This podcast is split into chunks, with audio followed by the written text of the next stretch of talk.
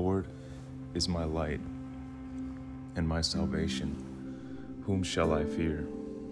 Psalm chapter 27, verse 1. This verse reminds me of a time where I was driving down a windy path at night.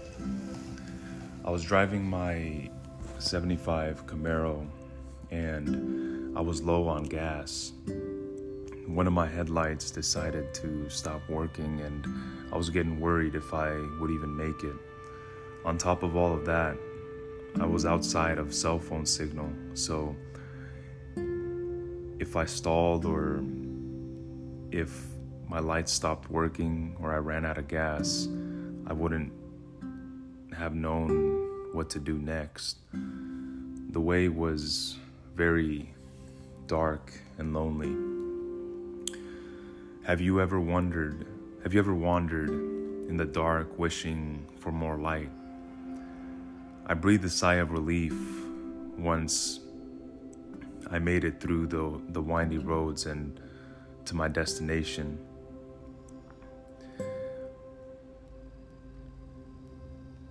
Many times in our lives, we face situations where it feels as though the darkness weighs heavy.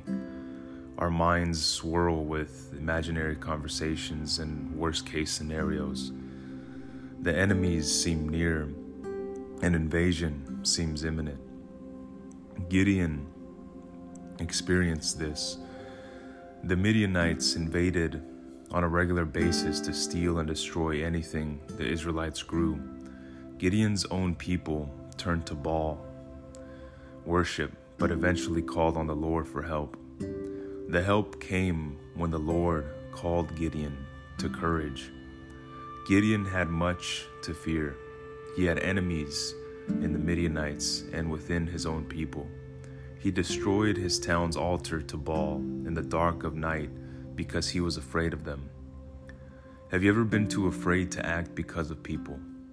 I find myself sometimes cowering behind the fear of what people are saying or might say instead of standing in faith that God has my back. Like Gideon, I will do my work hidden in a wine press, trying not to be seen. But sometimes God calls us to shine His light into the darkness by standing strong on His promises. The Lord whittled down Gideon's army and provided a battle strategy that didn't make sense. Gideon took his small army of 300 men to the camp of thousands with only two items that we wouldn't consider as weapons. The Lord's strategy of limiting Gideon's army and weapons was brilliant. There were two battles to be fought the obvious one with the Midianites, and the hidden one with Israel's tendency to boast in their own strength instead of the Lord's.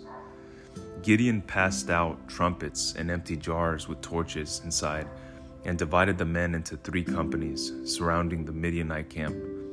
At his leading, the men blew their trumpets, broke the jars to let the light shine, and shouted, A sword for the Lord and for Gideon. Judges chapter 7, verse 20.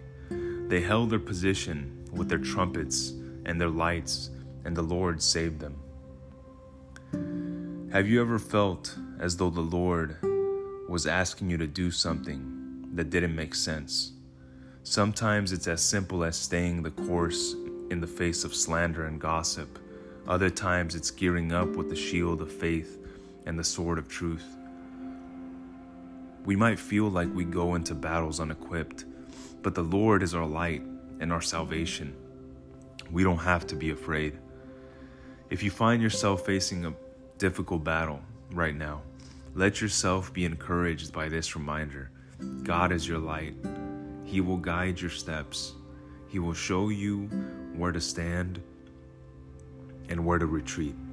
He will act on your behalf. Jesus was clear in John chapter 7, sorry, John chapter 16, verses 33, that in this world we will have trouble. Trouble can look like sickness and disease. It can be broken relationships with friends and families. It can even be our own broken perspective. You might feel like you're going through life with a faulty flashlight to guide you, and you long for a well lit path. But the Lord is with you, He is your light, and you don't have to fear. Place your trust in Him. He guides you through dark valleys and over mountains, and all the while, He is your light. Keep your eyes fixed on Him. Look for His goodness in your darkness. Stay in His light.